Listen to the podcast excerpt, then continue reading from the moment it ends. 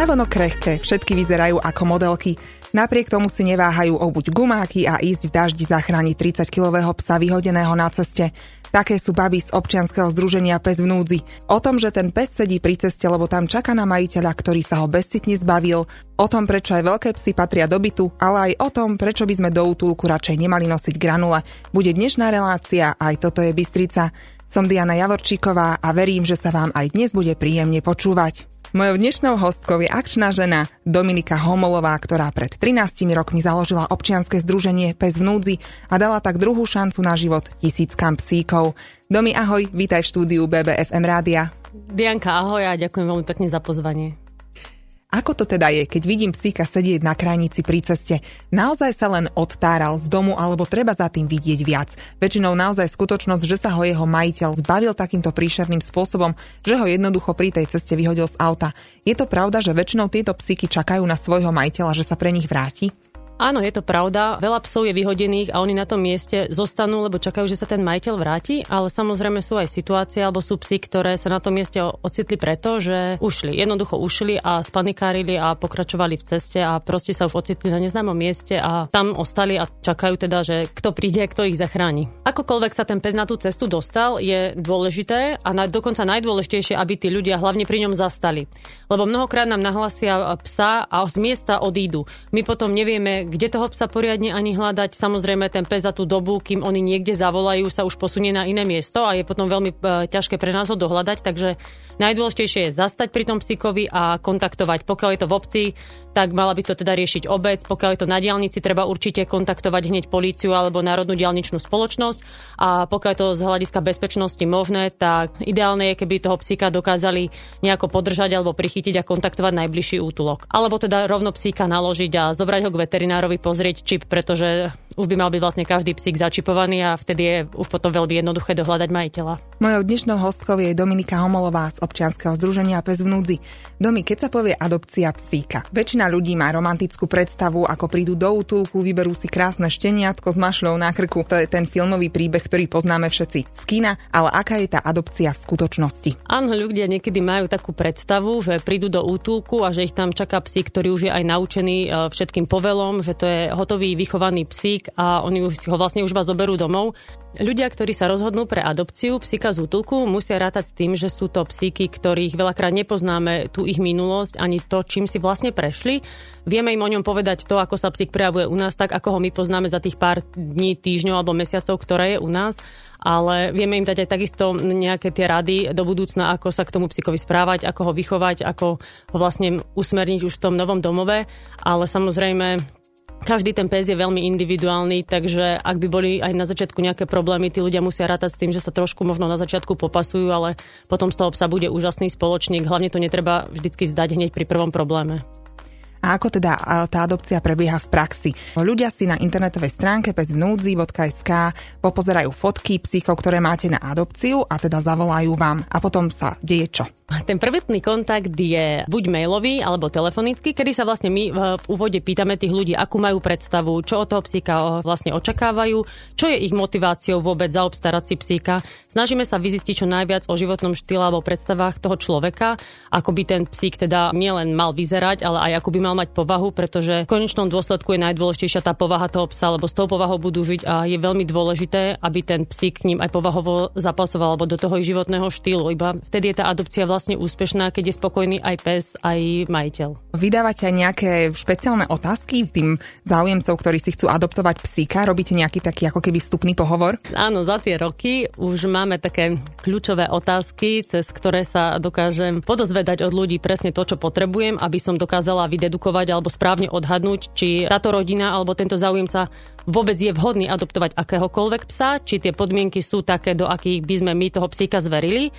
A potom, keď už teda usúdim, že by to mohol byť dobrý domov, tak potom sa už pýtam na konkrétne veci, ako ten psík bude žiť, či hľadajú teda psíka iba navon, alebo aj na to, aby žil s nimi ako súčasť rodiny, čo je tiež pre nás veľmi rozhodujúce pri adopcii.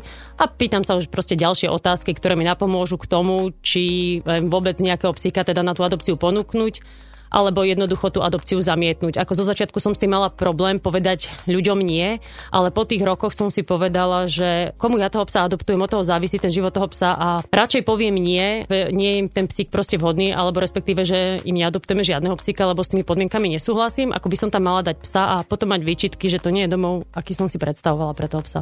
Mojou dnešnou hostkou je Dominika Homolová z občianskeho združenia PES v núdzi. Ako ovplyvnil COVID adopcie na Slovensku?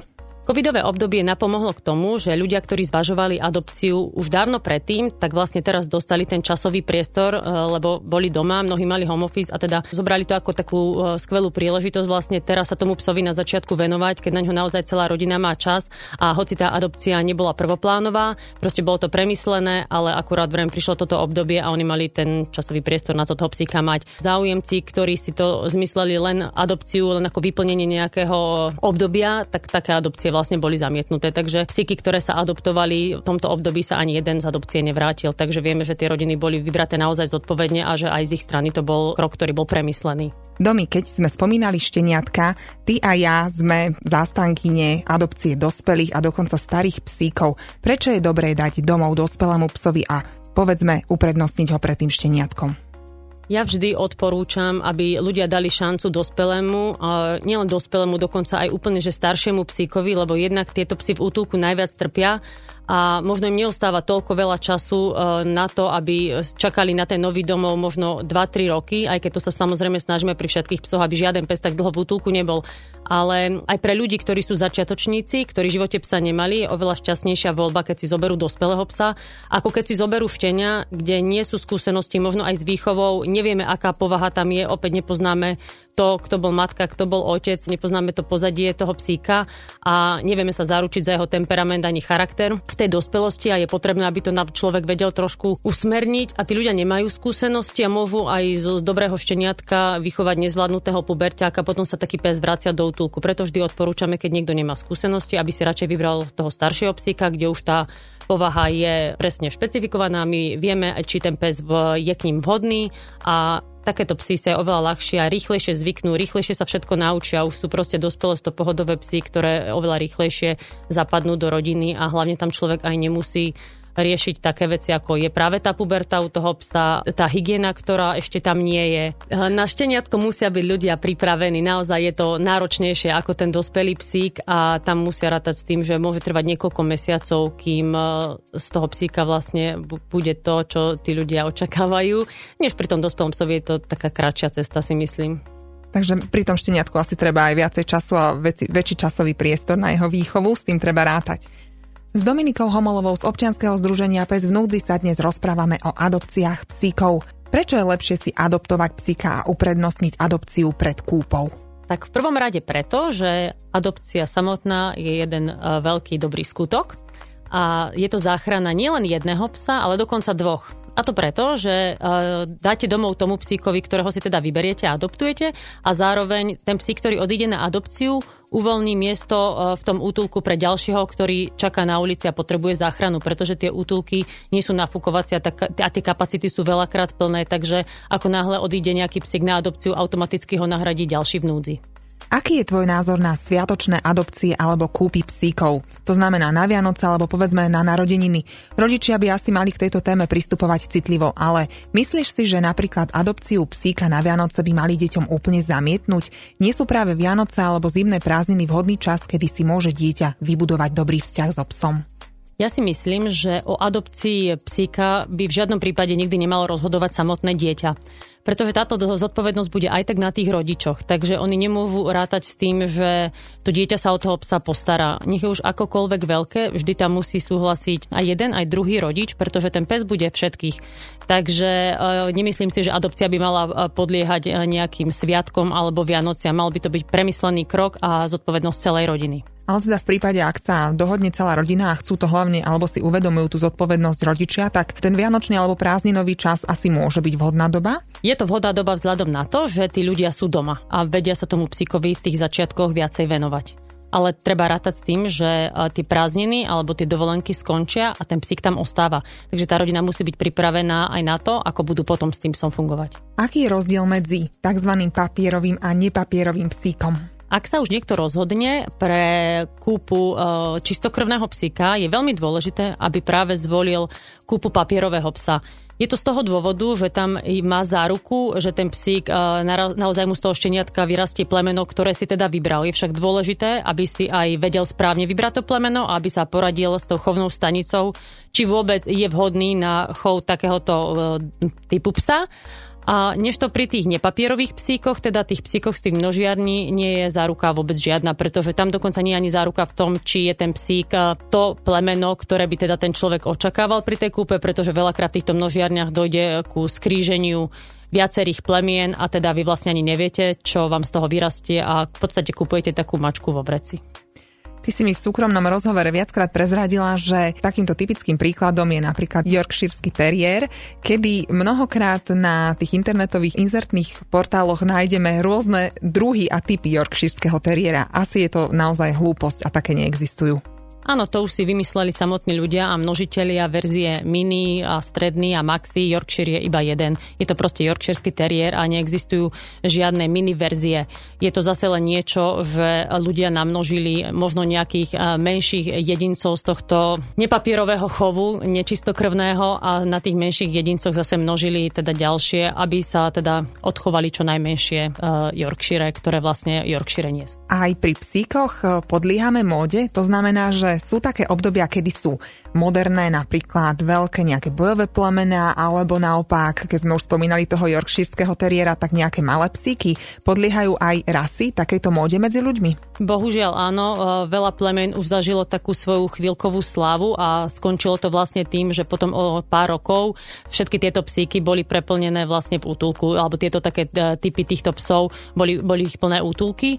Takže prešiel si tým už Labrador, Šarpej, vlčiakov je stále veľmi veľa, samozrejme Yorkshire a momentálne v tomto období je asi najmodnejším plemenom zaobstarať si stredoazijského ovčiaka a o tomto plemene ľudia vedia iba veľmi málo a zaobstarávajú si ho ľudia, ktorí by ho vlastne vôbec mať ani nemali a preto čakáme, že možno nejaký rok zase budú plné útulky práve tohto plemena, lebo už to začína, bohužiaľ. A takto vlastne sme si už prešli viacerými. Tak sú premnožené rovnako aj staffordshire teriéry, pitbully a kopec ďalších plemien. Asi aj ten psík z filmu Háčiko. Viem, že jednu dobu to bol takisto obľúbené plemeno. Aké to bolo plemeno? Je to Akita Inu a áno, vďaka filmu si začali ľudia zaobstarávať aj práve túto Akitu, čo tiež môže byť pre niekoho náročná povaha na zvládnutie.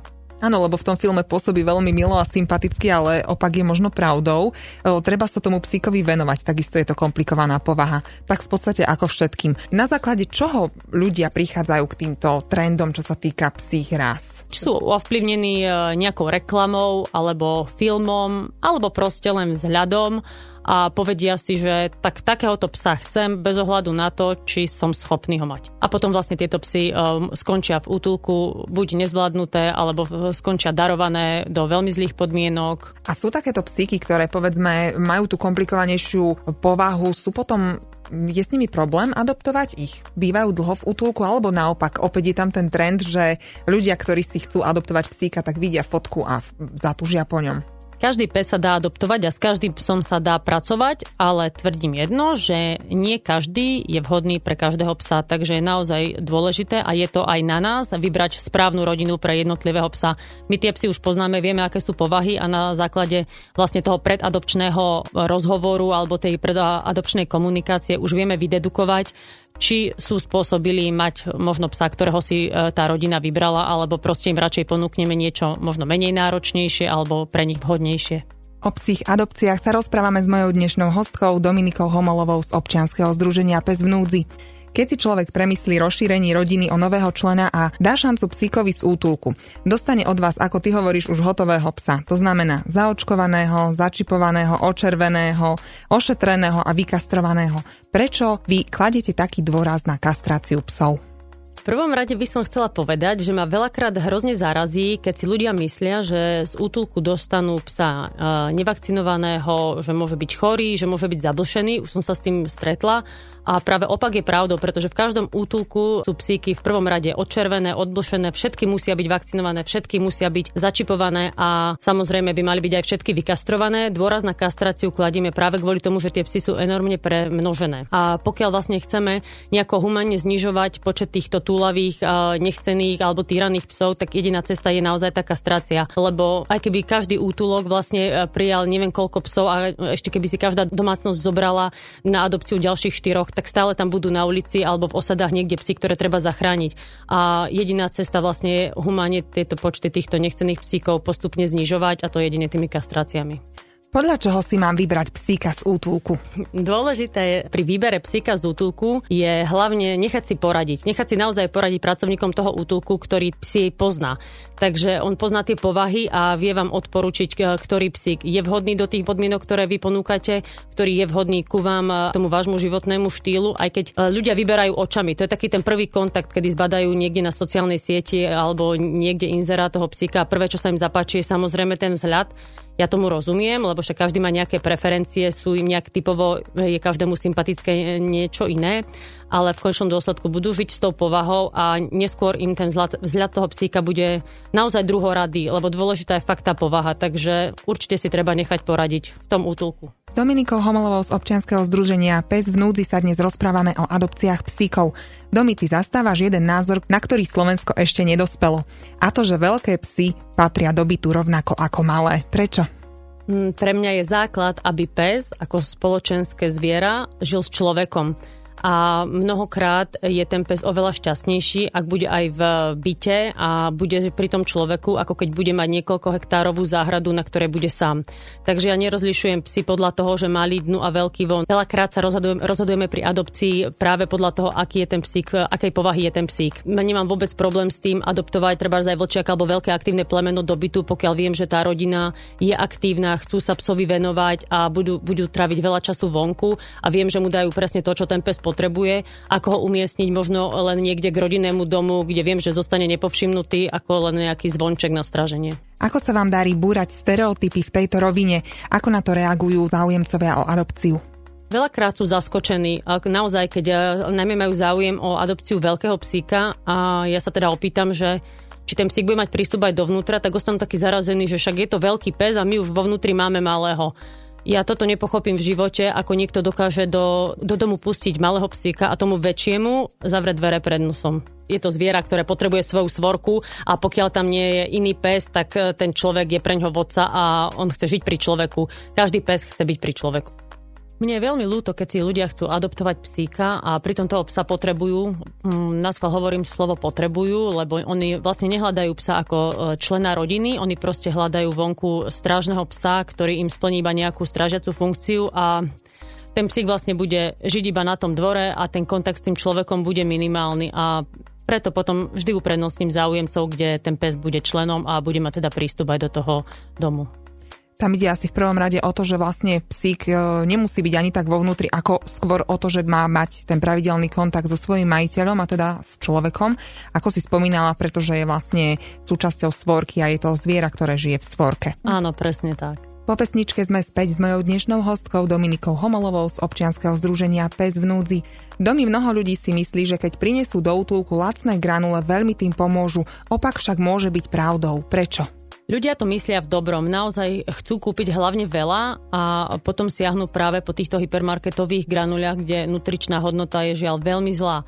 A u nás v útulku sú psi, ktoré prídu veľakrát vo veľmi zlom stave a my potrebujeme ich z tohto zlého stavu čo najskôr dostať a nepotrebujeme im pridružiť ešte zlou stravou ďalšie ochorenia, ktoré by ich stav vlastne mohli zhoršiť. Takže my takýmito lacnými granulami žiadne psi v útulku nechováme a dokonca mi aj veľmi ľúto, že takýmito granulami chovajú ľudia svoje vlastné psy aj doma. Žiaľ, je to veľmi bežné, nechcú investovať do kvalitnejšieho krmiva, tak proste kupujú takéto krmivo, ktoré tomu psíkovi nedá žiadnu výživu, len ho zasíti. To znamená, že ak by som chcela tie granule priniesť, tak je lepšie vám napríklad napísať mail alebo zatelefonovať a poradiť sa a vy nám už odporúčite, že aké granule sa dajú zakúpiť. Áno, vždy ľuďom povieme, ktorí chcú niečo doniesť a presne ich nasmerujeme, čo možno aj v tom čase potrebujeme najviac a pokiaľ to majú byť teda granule, tak im aj povieme, čím zvyčajne krmíme a prosíme ich teda radšej nech kúpia malé vrece alebo jedno vrecko menšie, ako kúpiť toho veľa a nekvalitné. Akú formu pomoci uprednostňujete? Myslím si, že pre každý útulok je asi najväčšia pomoc práve tá finančná kvôli tomu, že tie mesačné náklady sú veľmi vysoké,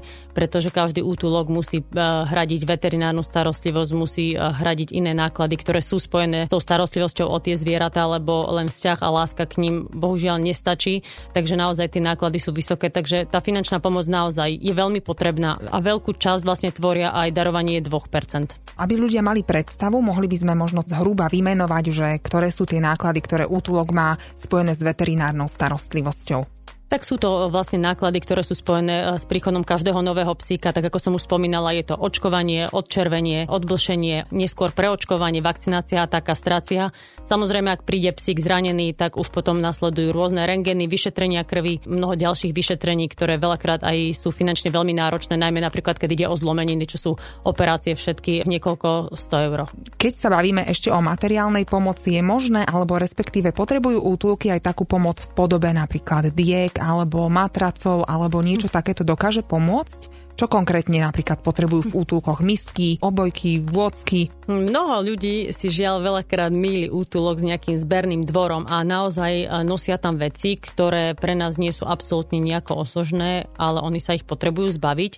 Takže jediné, čo by teda do každého útulku mali ľudia doniesť, teda ak chcú pomôcť takto materiálne, sú vždy deky, sú to staré obliečky, madrace, možno iba nejaké menšie, pretože zase tam je problém, ako potom zlikvidovať, keď psík dohryzie je dvojmetrový madrac, potom to nemáme vlastne kde vyhadzovať. Takže skôr takéto, ale pomôžu tiež tie sacie podložky, ktoré sa dávajú počteniatka do klietok. Dezinfekcia je veľmi veľká pomoc a potom takisto očervovacie tabletky, ale to už zase závisí na každom pracovníkovi v útulku, čo im poradí, čo v tom danom momente najviac potrebujú. A predpokladám, že asi najväčšou pomocou je, ak ľudia si vystriehnú nejakú akciu, povedzme venčiacu akciu alebo nejakú dobrovoľnícku brigádu v konkrétnom útulku a prídu pomôcť aj manuálne. Niektoré útulky organizujú aj venčenia, takže treba to sledovať na ich jednotlivých profiloch a ozvať sa im. S Dominikou Homolovou z občianskeho združenia PES v núdzi sa dnes rozprávame o adopciách psíkov. Domi, vy máte zriadenú aj krásnu prepracovanú benefičnú burzu, ktorá spája myšlienku adopcie so slovenskými dizajnérmi a tvorcami. Znamená to, že vlastniť kúsok z niektorej z vašich kolekcií je nielen pekným gestom pomoci, ale aj trendom. Čo nájdu naši poslucháči vo vašej benefičnej burze a kde ju nájdu? Benefičnú burzu nájdu na našej stránke www.pesvnudzi.sk a bol to skvelý nápad mojej spoločníčky, ktorá so mnou zakladala aj občianske združenie pred 13 rokmi, Romy Klimeková.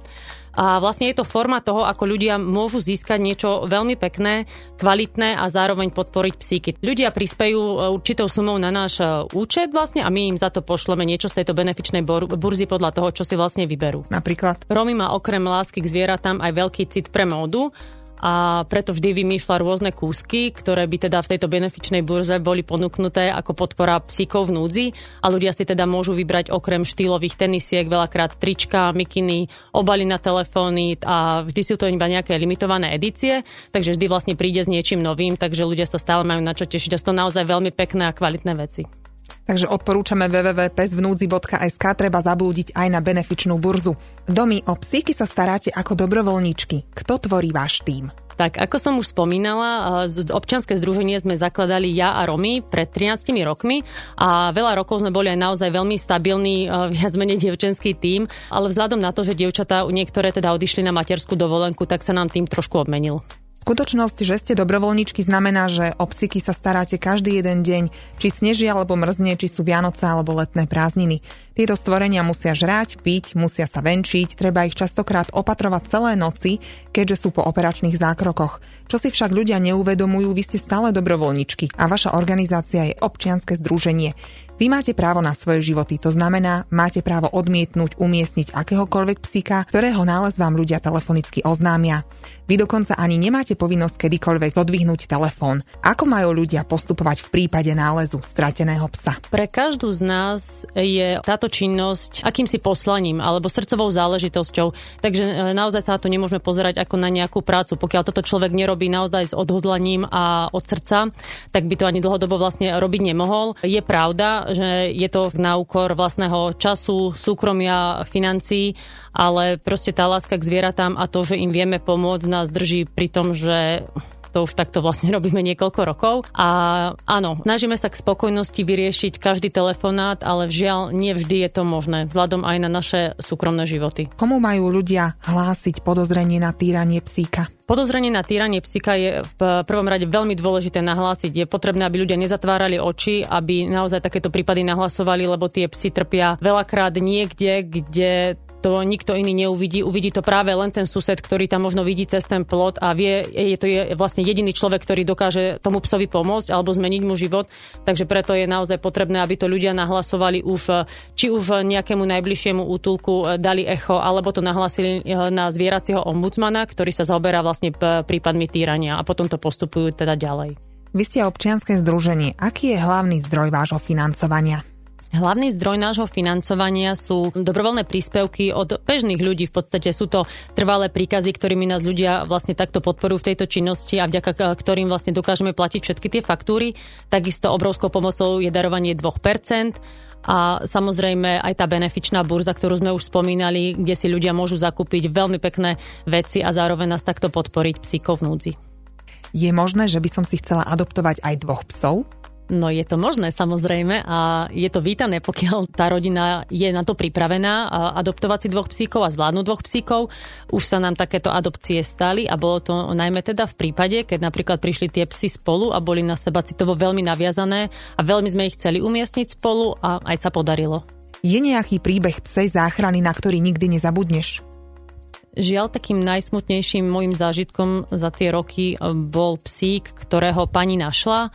Nikoho nekontaktovala, nejako si dohľadala teda, že kde by asi mal byť útulok PES v núdzi a bohužiaľ tohto zuboženého, vychudnutého vlčiaka uviazala pred bránou v objektu vedľa, kde ho teda pod bránu vtiahli strážne psy a celého ho dohrízli. Pre mňa, čo som teda už dosť naučená na rôzne prípady, bolo toto veľmi traumatizujúce a na toto žiaľ asi nikdy nezabudnem a veľa nocí som potom preto aj nespávala, lebo som našla tam psa, ktorý už musel byť iba utratený, bol naozaj vo veľmi zlom stave a v podstate tam zbytočne zlyhal ten ľudský faktor, lebo psíkovi sa dalo pomôcť.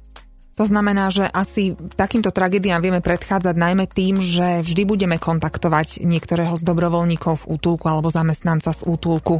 Áno, je dôležité, aby ľudia s tým útulkom komunikovali a keď aj nájdu nejakého psa, aby ho proste len neuviazali niekde pred útulkom, nedaj Bože, neprehadzovali dnu do útulku, pretože nikdy nemôžu vedieť, či v tom útulku náhodou nebehá nejaký iný pes, ktorý ho môže zadrhnúť alebo teda dohrízť, ublížiť mu. Takže toto nie je záchrana. Ak už naozaj chcem tomu psovi pomôcť, tak to musím dotiahnuť do toho konca, kým naozaj ten psík je v bezpečí a nie len psa zobrať a zase ho niekde uviazať a nechať tak, už nech sa deje, čo sa deje, lebo napríklad aj tento môj prípad, ktorý bol teda najhorší z toho všetkého, zomrel úplne zbytočne. Dnes sme s reláciou Aj toto je Bystrica prekročili hranice nášho mesta. Kde sa nachádza váš útulok? Naše občianske združenie, teda pobočka útulok, sa nachádza v obci Buča pri Zvolene. Veľmi nám však pomáha aj psie centrum Kanita na Buči, ktoré nám vlastne pravidelne vezme psíky, ktoré sú po operácii a potrebujú nejakú zvýšenú starostlivosť alebo dohľad a takisto aj dočasná opatera u našej jednej členky. A čo je to dočasná opatera? Dočasná opatera je opatera psíka až do doby, pokiaľ si ten psík nenájde trvalý domov. To znamená, že ho mám doma v prípade, ak je napríklad kapacita útulku plná, alebo je v nejakých vážnych pooperačných stavoch a musím sa o ňo vlastne starať v domácej liečbe. Dobre som to pochopila? Áno, sú to psíky, ktoré by pre niečo ťažšie zvládali pobyt v útulku. Buď je to preto, že potrebujú byť teda umiestnení buď po nejakom zákroku v domácom prostredí a musia byť viacej sledovaní, alebo sú to psi, ktoré jednoducho prídu v zimných mesiacoch a sú to psi z bytu, alebo ináč sú nevhodné na to, aby vlastne mohli byť umiestnené do vonkajšieho koterca, tak vtedy vlastne vždy takéto psíky sa snažíme umiestniť do tej dočasnej opatery. Domy príbeh občianskeho združenia sa začal písať pred 13 rokmi, ako som spomínala v úvode. Aký je ten tvoj príbeh s občianskym združením? Prečo si sa rozhodla založiť útulok? Ja som bola od malička veľmi spätá so zvieratami a vyrastala som teda s obsom. Ešte nikdy som nebola bez psa. Vlastne ja som sa narodila, už som mala psa, takže pre mňa ten život s obsom je úplne prirodzený. A tá láska k zvieratám, asi to máme nejako v rodine, lebo viem, že už od malička moja sestra často odoberala rôzne časopisy a iniciovala sa v tejto záchrane zvierat a ja som tak nejako popri nej to všetko pochytila a obidve sme teda veľké psíčkarky. A potom to nejako tak prirodzene prešlo po jednej návšteve teda karanténnej stanice do toho, že som vlastne zistila, že táto problematika na Slovensku je naozaj veľká a ja som zrazu chcela pomôcť. Chcela som byť toho súčasťou, chcela som niečo zmeniť a hlavne som ešte bola mladá, keď som toto celé začínala a odhodlaná zmeniť ten svet. A myslím si, že vo veľkej miere sa mi veľa vecí aj zmeniť týmto združením podarilo, ale je to taká cesta na dlhé trate. To znamená, že ako prakticky došlo k založeniu občianskeho združenia, respektíve útulku ako takého? Začala som sa vlastne zaujímať o to, ako to funguje. V tom čase už boli nejaké občianske združenia a nejaké útulky na Slovensku. Sice ešte nebolo toľko, ako je teraz, ale proste som sa nakontaktovala na tých ľudí a začala som si zisťovať informácie, čo môžem urobiť, ako postupovať a tak som vlastne zistila, že jedinou cestou je teda to, že musím založiť to občianske združenie a potom sa začal ten proces vlastne hľadať pozemok, kde tie psíky budeme zachraňovať. A v tom nám vyšla v ústretí obec Buča, ktorá nám ponúkla pozemok na prenájom, kde sme vlastne dodnes. S Dominikou Homolovou z občianskeho združenia PES v núdzi sa dnes rozprávame o adopciách psíkov. Čo máš na tejto dobrovoľníckej práci úplne najradšej? Úplne najradšej, taká najväčšia odmena za to všetko, čo človek robí, je to, keď vidíme tú premenu toho psa, pretože ja vidím, v akom stave ten pes príde, ja vidím, z akých podmienok ho berieme a potom, keď vidíme vlastne celý ten proces, to, ako sa ten psík zlepšuje nielen po fyzickej, ale aj psychickej stránke a potom tie fotky z toho nového domova, keď vidím, že vlastne táto jedna záchrana mu tak strašne zmení život, tak to je pre nás tá najväčšia odmena. A čo ma baví? Bavia ma odchyty, ktoré sú možno trošku náročnejšie, možno, že tam treba nejakú tú stratégiu, lebo to nie je celkom jednoduché. Ono veľakrát to nie je tak, že prídeme na miesto a psík nám šťastne pribehne. Sú to psi, ktoré sú plaché, ktoré sa presúvajú z miesta na miesto a musíme vlastne ten ich pohyb sledovať. Veľakrát to je vlastne aj o tom, že musíme nastaviť klietku, tú klietku chodiť, odchytovú klietku, chodiť ju sledovať, dať tam návnadu. Niekedy je to tak, že som sa teda aj za psom plazila s čelovkou po snehu, aby som sa k nemu dostala. Vyberala som šteniatka z takých náročných podmienok, ktoré sa vlastne narodili na dne latriny a latrina bola vo svahu a dalo sa tam prísť, tak dalo sa k nej dostať iba naozaj veľmi komplikovane. Takže tie odchyty sú také pre mňa asi najzaujímavejšie a asi ma najviac aj bavia. Sú niektoré odchyty, predpokladám, asi aj nielen fyzicky a psychicky veľmi náročné, ale aj čo sa toho psíka týka, tak sú asi veľmi náročné. Náročné sú aj odchyty psíkov v rómskych osadách, kvôli tomu, že psíky sú tam veľakrát v zlom stave, veľmi sa boja ľudí, sú v zlom zdravotnom stave, majú zarastené reťaze v krku a samozrejme tie psíky sa človeku ani nepriblížia, pretože veľakrát dobrú skúsenosť s človekom nemajú. Takže toto sú ešte také náročnejšie odchyty a obyvatelia osad nie sú nápomocní s tým odchytom, pretože sa tých v podstate vlastných psov vlastne boja. Čo je najťažšie na tvojej práci? No na mojej práci je najťažšie práve to vybrať správnu rodinu. Pre mňa je to obrovská zodpovednosť, pretože mne je každý pes veľmi blízky, ktorého zachránime a ja si neviem predstaviť, že by som mala psa umiestniť do podmienok, s ktorými nie som sama stotožnená a vlastne zachrániť ho zo zlých podmienok a umiestniť ho iba do niečo lepších. Pre mňa nie je záchrana. Psovi sa ten život musí zmeniť kompletne a teda chcem, aby každý ten domov bol proste perfektný. Keď spomínaš, že veľmi ťažko a zložito vyberáte rodinu, kde adoptujete alebo umiestnite teda psíka, kde sa psík adoptuje, vy chodíte aj na kontroly potom do tých rodín? Áno, psi, ktoré sú adoptované od nás, si kontrolujeme. S väčšinou s ľuďmi sme teda v kontakte buď mailovou komunikáciou, alebo telefonicky, posielajú nám fotky, takže tá spätná väzba tam je vždy. My tú spätnú väzbu aj vyžadujeme od tých ľudí. V prípade, že ľudia možno nie sú až tak zdatní v tom fotení, alebo až tak často možno nevedia poslať tie fotky, tak áno, chodíme si aj na také námatkové kontroly, ako by som to nazvala, a proste si toho psíka do toho nového domova ideme pozrieť, ale väčšinou to nie je nevyhnutné. Naozaj tí ľudia sa nám sami ozývajú, sami nás na tú návštevu pozývajú a keď vieme, že ten pes sa má skvelé, tak je to skvelý pocit.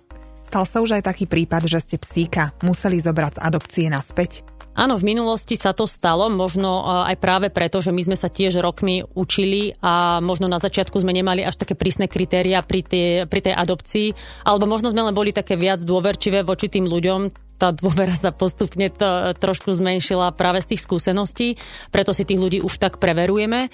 A áno, stalo sa to, že som aj prišla do rodiny, kde bolo dohodnuté, že proste pes nesmie byť na reťazi, a napriek tomu som toho psa na tej reťazi našla a na základe adopčnej zmluvy som si toho psa zobrala naspäť. Pretože vlastne na to je aj tá adopčná zmluva dôležitá, ktorá sa podpisuje pri adopcii, práve preto, aby bola na ochranu psíka, že pokiaľ ten pes nebude v podmienkach, aké boli dohodnuté pri adopcii, tak máme právo si ho zobrať naspäť. Keď spomíname adopčnú zmluvu, pri jej podpise platí sa aj nejaký adopčný poplatok za psíka? Áno, každý útulok má stanovený nejaký adopčný poplatok alebo príspevok. Tento príspevok však hradí len časť tých nákladov, ktoré boli vlastne spojené so starostlivosťou o toho psíka, takže ľudia vlastne pokryjú ako keby iba určitú časť tých nákladov. Samozrejme, tie náklady na každého toho psa sú podstatne vyššie, ale ten adopčný príspevok je veľmi dôležitý, pretože jednak to vyselektuje veľmi záujemcov a z druhého dôvodu, že je to taká aj finančná pomoc tomu útulku, aby mohli zase financovať ďalšie prípady. S Dominikou Homolovou z občianskeho združenia PES v núdzi sa dnes rozprávame o adopciách psíkov. Kde vidíš adopcie o ďalších 13 rokov? Ja by som bola najšťastnejšia, keby naša činnosť už o 13 rokov nebola taká potrebná, lebo už by nebolo nutné zachraňovať toľko zvierat. Avšak buďme realisti, o 13 rokov budem tie psy zachraňovať aj naďalej, pretože toto je poslanie a zrejme to tak už ostane zvyšok môjho života. Domi, ty sama hovoríš, že čím lepšie poznáš ľudí, tým máš radšej psy.